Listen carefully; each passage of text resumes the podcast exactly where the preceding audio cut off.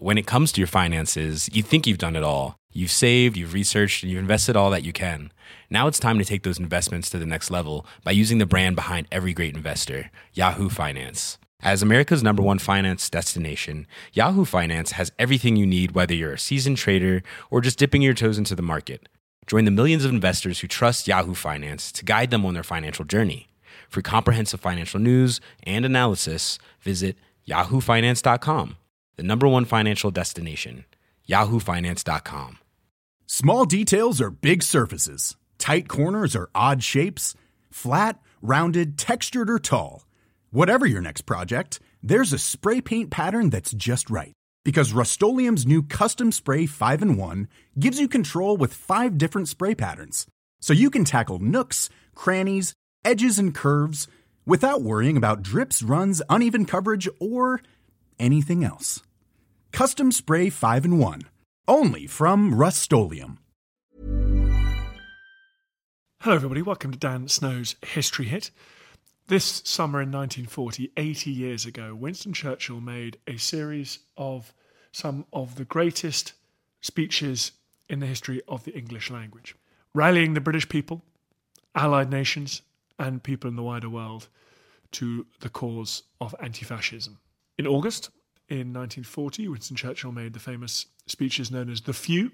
Never in the field of human conflict has so much been owed by so many to so few referring, of course, to fighter pilots that were flying up to five sorties a day, taking on the German Luftwaffe. One wag, one fighter pilot, said, Is he talking about our bar bills?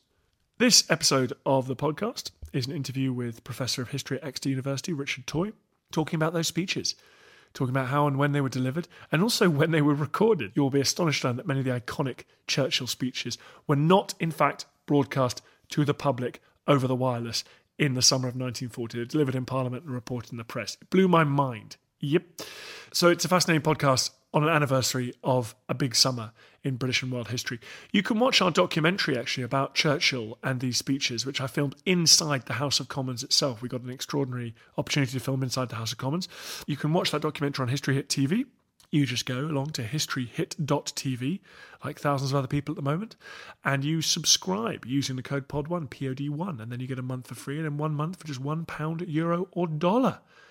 And then you'll have the Netflix of history for next to nothing for the next two months. And you can watch our documentary on Churchill's 1940 speeches, Churchill's Finest Hour. In the meantime, everyone, enjoy this podcast. Richard, thank you very much for coming on the podcast. It's great to be here. 80 years ago, we're recording this in the early summer of 2020. So, 80 years ago, we get those remarkable Churchill speeches. Where do you think they rank in terms of oratory and, in terms of impact in the sort of the history of speeches? Well, they are very, very powerful speeches. I think there is wonderful oratory, there are wonderful phrases in there. And I think that in terms of a series of speeches, remember that this is you know, part of a long series of speeches which Churchill delivers throughout the whole war, then in terms of sort of the level of consistency of quality, then I think they're very high indeed. But I think that it is possible to sometimes mistake what their impact was and to take the emotional effect which some of the famous clips have on us now when we see them played or hear them played on the radio or on TV and to kind of think that that's the whole story and to leap from what that emotional impact is on us now to assume that it must have been the same impact that people had in the summer of 1940. Quite right. So Churchill becomes Prime Minister in May 1940. That's correct. So he becomes Prime Minister on May the 10th, and his first speech as Prime Minister is in the Commons on 13th of May, so basically on the Monday. And that is the famous Blood, Toil, Tears and Sweat speech, uh, which is, of course, very well known, but it's not something which we have a recording of. And equally, at the time, it's difficult to see that that speech had a particular impact that people aren't writing about it in their diaries. They aren't saying this is the most wonderful speech I ever heard. Of course, the only people who heard it on the day were the MPs who were in the chamber of the House of Commons, was of course reported in the papers, but sort of ordinary people aren't then saying, Well, I've read this most wonderful speech. And so, you know, we can appreciate it for its literary qualities, but actually looking for a sort of a huge reaction from the population, it's difficult to track that at all. We got the blood toil, we got fight them on the beaches, we've got the few all of these speeches, are they all delivered in the House of Commons? No, not all of them. So the one which you've kind of missed out, which is sort of understandable because he's not famous, is the one which he gives on 19th of May, which is his first broadcast to the British people as Prime Minister, and it's sort of called you know, "Be men of valour." And again, it doesn't actually have any of the famous phrases. People did listen to it. People did record their reactions to it. You know, many of which were positive, but also people feeling depressed by this speech because, of course, this was a time when the war was going extremely badly. The, so the French were in full retreat before Dunkirk. And so, obviously, the fact of bringing bad news, which Churchill consistently does, he's not afraid to tell the people bad news. But we shouldn't assume that people you know, reacted warmly to that, even though that was the sort of the correct thing for him to be doing as an orator. So, to follow up on your question, there's kind of an image that Churchill was sort of broadcasting every night on the radio, as it were. Actually, he didn't much appreciate having to do that. And so, that the speech which he gave, you know, Fight on the Beaches, is one where he did then, having delivered it in the House of Commons, he didn't go and deliver it on the airwaves.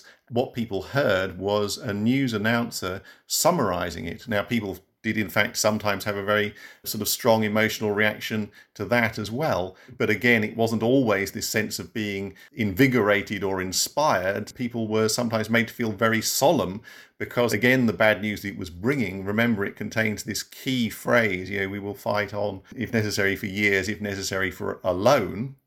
Remember, the French were still in the war at this point and would be for another couple of weeks. And so he says, if necessary alone, people naturally think, hang on, does this mean that the French are going to drop out of the war? And of course, that's exactly what he does mean. But this is news to people. You know, it's it's a fear. It's, something which is obviously going to cause a great deal of anxiety. And so Churchill is is rightly sort of preparing people. He's sort of dropping this very big hint that the French may be soon going to surrender. Questioning and anxiety are, are reactions to that speech. You know, just as much as feeling galvanized, thinking that this was all marvelous. So let's go through the speech he made in the House of Commons and then either recorded later or broadcast later. But so initially, those speeches he made in the House of Commons, who was the audience of those speeches? Well, Churchill always said, he sort of actually says in one of those speeches that there are three audiences. There's the people at home, there are the allies, and there are the enemy. So, you know, the allies abroad, this is partly directed at them. And of course, during the summer of 1940, Churchill was, of course, desperate for the Americans to come into the war and was constructing his speeches in a way which was a calculated attempt to do that and to get American support. Of course, we all know that he was speaking to the British people, but of course, he also knew that what he said was being repeated globally, and that included being picked up by people in Germany, for example.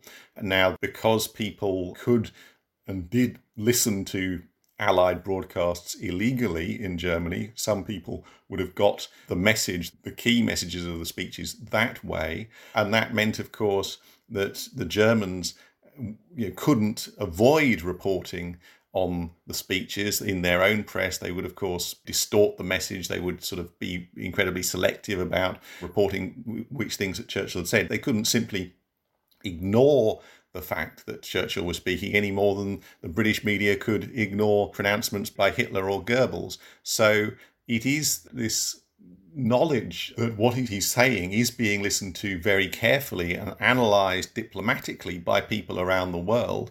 And of course, that makes it incredibly crucial to, you know, at the same time as he wants to give the British people information about the course of the war and to explain and justify his own policies, he has to be incredibly careful about what he says in terms of giving away any kinds of military secrets. I mean, an example of one occasion, one of the few occasions really, when he slips up is after the House of Commons you know, suffered a direct hit from a bomb. You know, later on, he kind of alludes to, you know, mentions this in a speech. This is something that the Germans actually they don't know. So the reporters, the Speaker of the House of Commons, has to say to the reporters, "Don't report what he just said." So he doesn't make very many mistakes, but of course he's only human. The occasional things like that do slip through.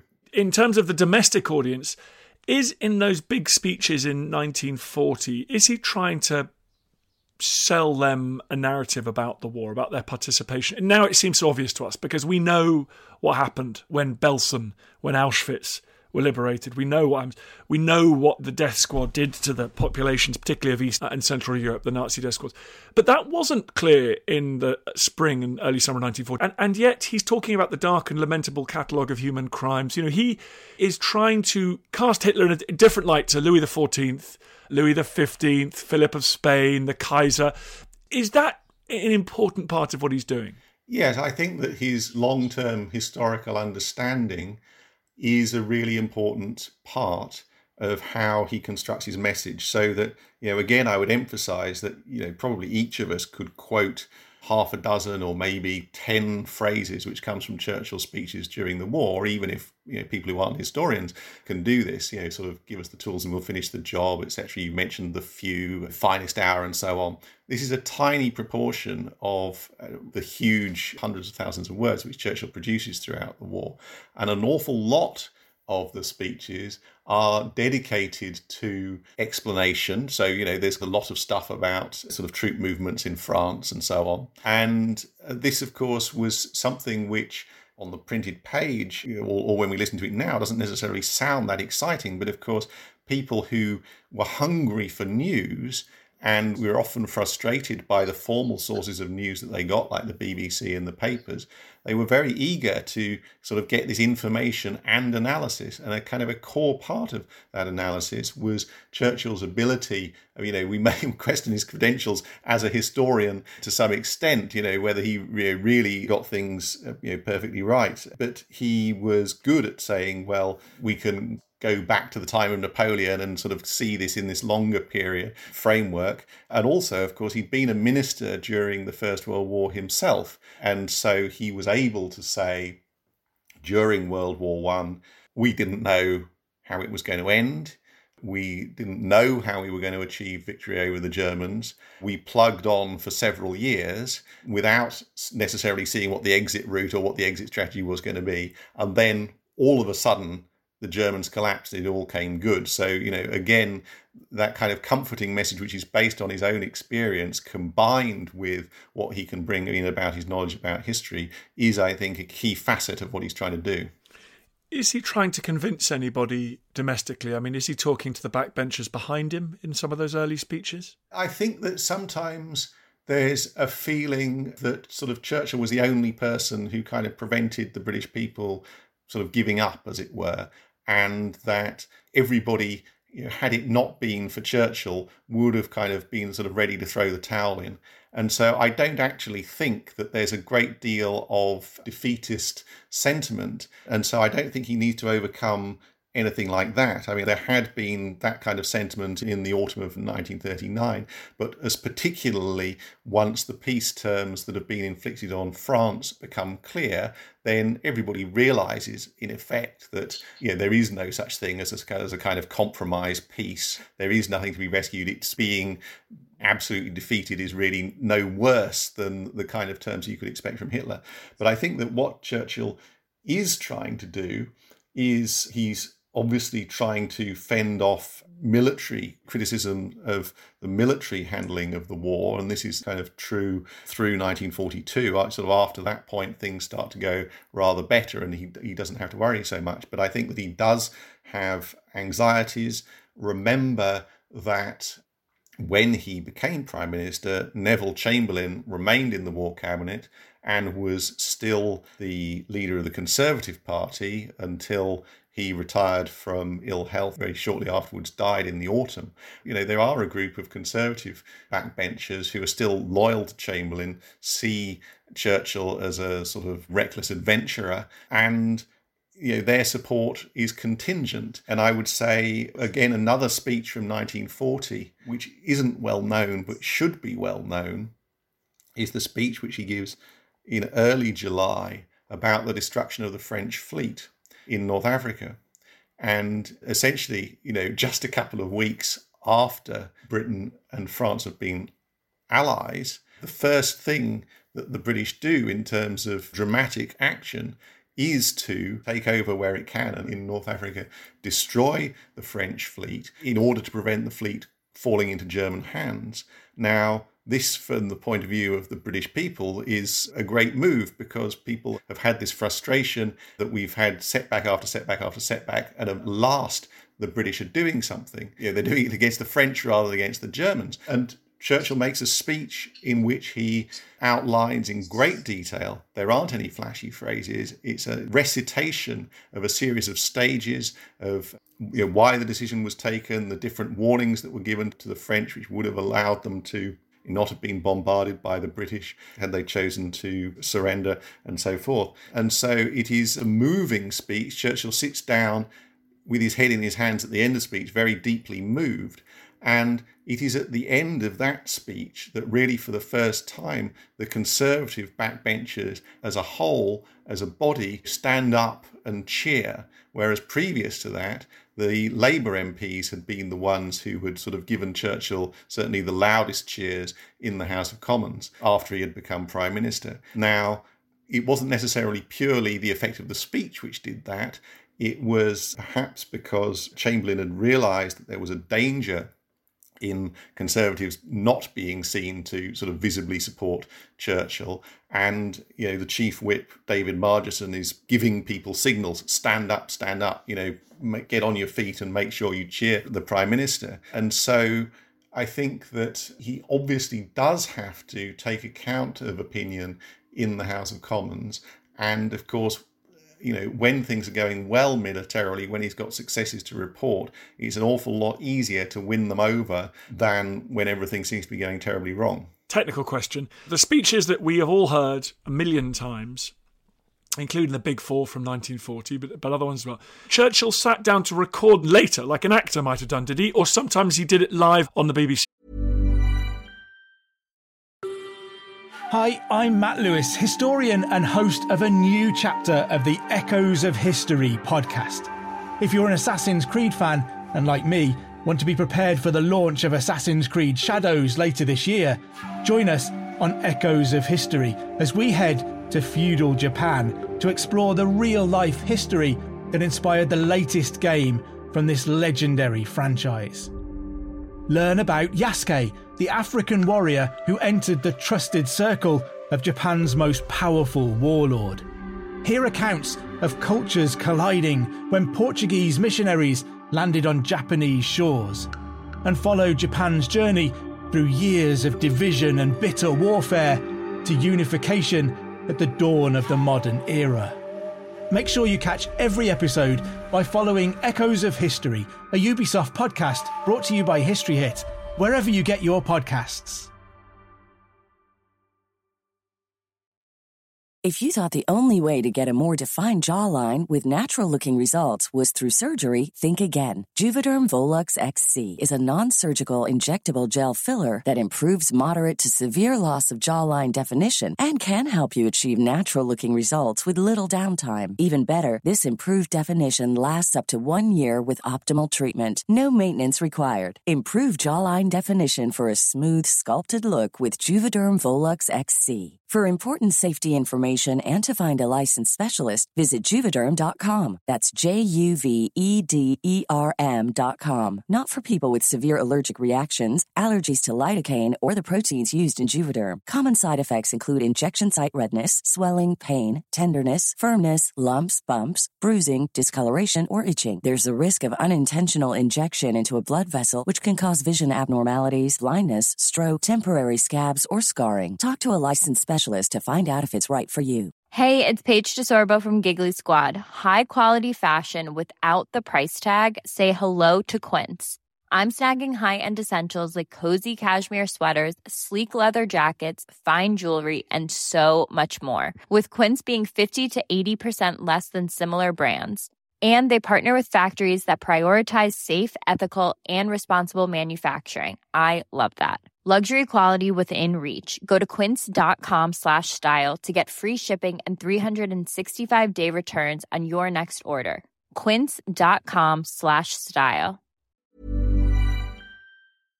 There's a combination, so sometimes you may actually have two recordings. I think that is true to say of these of the 18th of June speech, for example. Their finest hour. Yes, that's right. So after the war, in 1949, Churchill is persuaded to sit down and record his greatest hits, if you like, for a gramophone company. And he does so, and that is where you will hear the fight on the beaches speech. Obviously, we've all heard that numerous times, uh, but that is actually a recording made nine years after the event I mentioned earlier. He made it in the House of Commons but didn't repeat it over the airwaves. Whereas with the finest hour, he made the speech in the Commons. He then repeated it over the airwaves that evening. You know, a number of people actually sort of criticised the delivery when they heard it, so that a speech that had been it was obviously a high quality speech when he was tired. You know, some people you know, rightly or wrongly alleged that he was drunk when he made it in the evening. You can certainly hear him stumbling over his words. I mean, it's not as terrible as some of the contemporary commentators were saying, but yes, it's not perfectly fluid. And I'd have to check for certain, but I think there's probably a, a sort of redone, better version of that, which he recorded after the war as well. But, you know, it was very much when he sat down to record it, it was here are some chunks of speeches which are going to be you know recorded. You're not going to necessarily do all the stuff about the troop movements in France. We're going to go for the sound bites really. And of course those actually weren't released on record until 1964 they were then released on decca. And so you know again there was this sort of hiatus if you like between when the, some of the speeches were made and then nobody heard churchill saying them again for sort of 24 years so there's an oddity there. And so these have obviously been very powerful in terms of how Churchill's image is shaped. And yet that image has actually changed over the years since 1940 in subtle ways. Coming back to their reception, I was reading Dan Todman's excellent book about the Britain at war, and I was thinking about do speeches matter? And he pointed out in this book that there were less strikes immediately in the summer of 1940, less hours lost to industrial action, people worked longer hours in factories. Do you think, given how much of Churchill's war leadership we see through the prism of these speeches, and we think, oh, these were amazing, they galvanised the nation, the world, amazing, did they matter? Well, I think that they did matter. I think they mattered in context. That is to say, you know, it's not just Churchill who is broadcasting.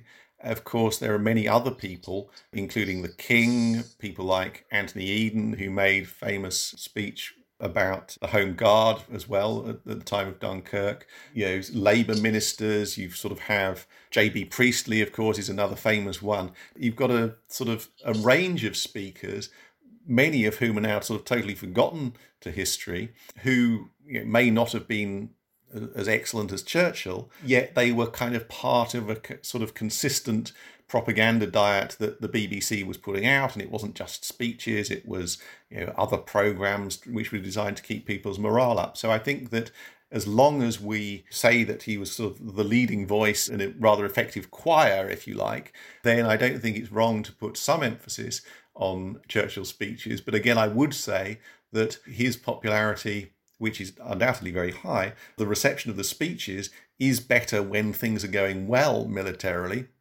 and you know worse when it's going badly so that people will say things when you know sort of early 1942 for example fall of singapore etc etc people say well fine words but what about some fine actions? And it should be said as well that when I published my book, sort of The Roar of the Lion, which is about the speeches and their reception, people said that because I was sort of pointing out the often negative reactions of a substantial minority of people to the speeches, that I was somehow criticizing the speeches. Well, you know, that's not the point. It's rather to say that Churchill's job was actually harder than one might imagine, given that he had to deal with a range of people who weren't his natural supporters and were going to find reasons to, you know, object to what he said. Some people said that the speeches were just sort of long and boring, for example. Others, as I mentioned, were depressed. Other people remembered his longer term career, so they remembered or at least had folk memories of Gallipoli, of the general strike, of his advocacy of British intervention in the Russian Civil War. So he came with a lot of baggage, which didn't miraculously disappear in 1940. Uh, in reporting the criticism, I'm not endorsing the criticism necessarily. I mean, sometimes people are very acute actually, and they dissect a speech line by line, or they compare how a speech sounded on the radio with how it read in the newspaper the next day and sort of the different effects and people you know sort of change their mind you know sort of reading it from listening to it or vice versa but some people were quite contradictory if you look at their diaries you know what they were saying about Churchill one month saying he was marvelous, and a couple of months later, there's things going badly, and they're saying he's the pits.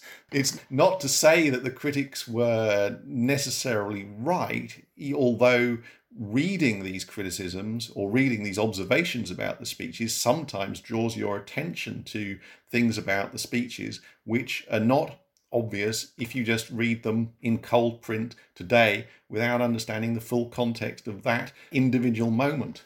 Dunkirk, the Battle of Britain, the defeat of Germany's attempt to knock Britain out of the war through air power in the summer of 1940. The speeches didn't really matter in that respect, did they? In the, in the short term, I mean, would, would Dowding and Fighter Command have done it? Or do you think these pilots were flying that little bit harder, putting those aircraft factory workers working that little bit harder because they were being inspired from hearing reports of them and the one that was broadcast, for example? I don't think that you can sort of create a absolutely concrete measure where you sort of say this speech occurred and it was a brilliant speech and the next day everybody worked that much harder. The reality is that working hard, it wasn't just about everybody deciding to do more hours. If you were making a Spitfire, you had to have the bits of the Spitfire delivered on time. And you had to be able to sort of you know, have the tools which were going to allow you to you know, put them in the right place. And so I think that there's a sort of an intangible quality. I certainly don't think that if Churchill had not made these speeches, you know, then we would have lost the war. I think that they were, as I was saying earlier, one part of a significant contribution to morale. And what I'll actually say is that you don't just see an instant reaction. And so, one thing I really will say in praise of Churchill's speeches is that it's not just about the fine phrases, it is about this you know, refusal to give false comfort. So, for example, when he goes to America in December of 1941, he makes a speech to Congress, which people can listen to in the UK. You know, remember this very advanced technology which, which allowed this to happen. He says, We must now begin making our preparations for and our plans for 1943 what I mean. It doesn't sound like a very controversial thing to read if you pick up the book of speeches and read it today. You think, well, yes, of course, we know the war is going, still going on in 1943. But the people listening back in Britain didn't know that. And they think 1943 is the war still going to be going on in 1943? This is really bad news you know, and of course it was really bad news. It would have been much better if the war had finished. And people have got this persistent desire to believe that Hitler can't stand another winter, that the Germans are bound to collapse. It's going to be over quickly. And Churchill has got a problem in, on the one hand, make people believe that you know it's worth carrying on and we're going to win in the end, versus sort of trying to damp down any kind of expectation that this is going to be over soon. And so you know, many of his generals have to be reined in because they've got a tendency to sort of say to visiting pressmen, "Oh yes, I kind of think the Germans might collapse soon." Of course, this is kind of fatal to what Churchill is trying to achieve. So I'd say if you look over the long period, by the because he's been so consistent, not promising an early end to the war, but when in the summer of 1944, late summer of 1944, he finally says, I think the war is going to be over fairly soon, then people are actually inclined to believe him because he's established his credibility. So I think that kind of orators who go out there who think that they're going to make one brilliant speech which is going to completely change people's mentality over the course of you know 24 hours. I don't think that's ever going to happen. And very few orators, of course, have sort of got the prominence of Churchill, which allow him to deliver a consistent message over a period, you know, not just know, weeks or months, but over a period of years. But it is that relentless consistency if you like, which I think is very important. Again, it doesn't change whether or not we would have won. There are much more important things, obviously, like you know the Americans and the Soviets coming into the war, which are hugely important and really determine the course of events. However, in terms of maintaining a general good overall position of morale, which could broadly speaking, be maintained without a you know, sort of a kind of collapse in morale in spite of very, very serious defeats. Although I don't want to make Churchill too central, I think he nevertheless is a sort of somebody who sets the agenda, if you like, somebody who sets the tone. I do think we should give him considerable credit for that. Well, thank you very much indeed for joining us on this podcast. What's the book called? The book about the speeches is called The Roar of the Lion, but I might also take a moment to mention my forthcoming book out in August, which is called Winston Churchill A Life in the News, which looks at these the speeches, as, amongst other things, from a slightly different perspective of how they were presented in the press and the media more generally. So, everyone going by Richard Toye's Churchill A Life in the News. Thank you very much for coming on the podcast, Richard. Thank you. It was a great pleasure. I feel the hand of history upon our shoulders.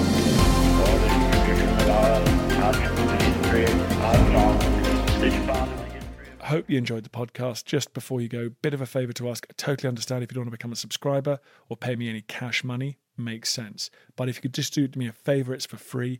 Go to iTunes or wherever you get your podcast. If you give it a five star rating and give it an absolutely glowing review, purge yourself, give it a glowing review. I'd really appreciate that. It's tough world out there, law of the jungle out there, and I need all the fire support I can get. So that will boost it up the charts. It's so tiresome. But if you could do it, I'd be very, very grateful. Thank you.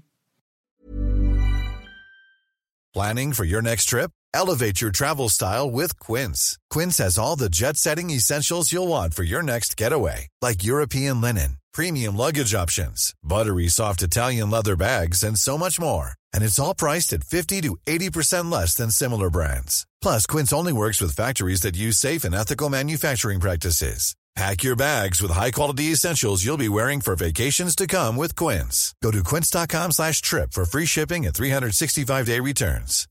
When it comes to your finances, you think you've done it all. You've saved, you've researched, and you've invested all that you can.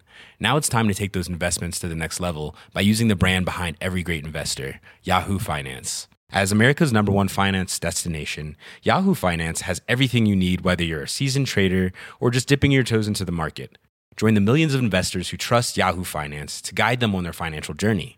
For comprehensive financial news and analysis, visit yahoofinance.com, the number one financial destination, yahoofinance.com. Thank you for listening to this episode of Dan Snow's History Hit. Please follow this show wherever you get your podcasts. It really helps us, and you'll be doing us a big favour. Don't forget, you can also listen to all of these podcasts ad free and watch hundreds of TV documentaries when you subscribe at historyhit.com slash subscribe. As a special gift, you can also get your first three months for just £1 a month when you use code Dan Snow at checkout.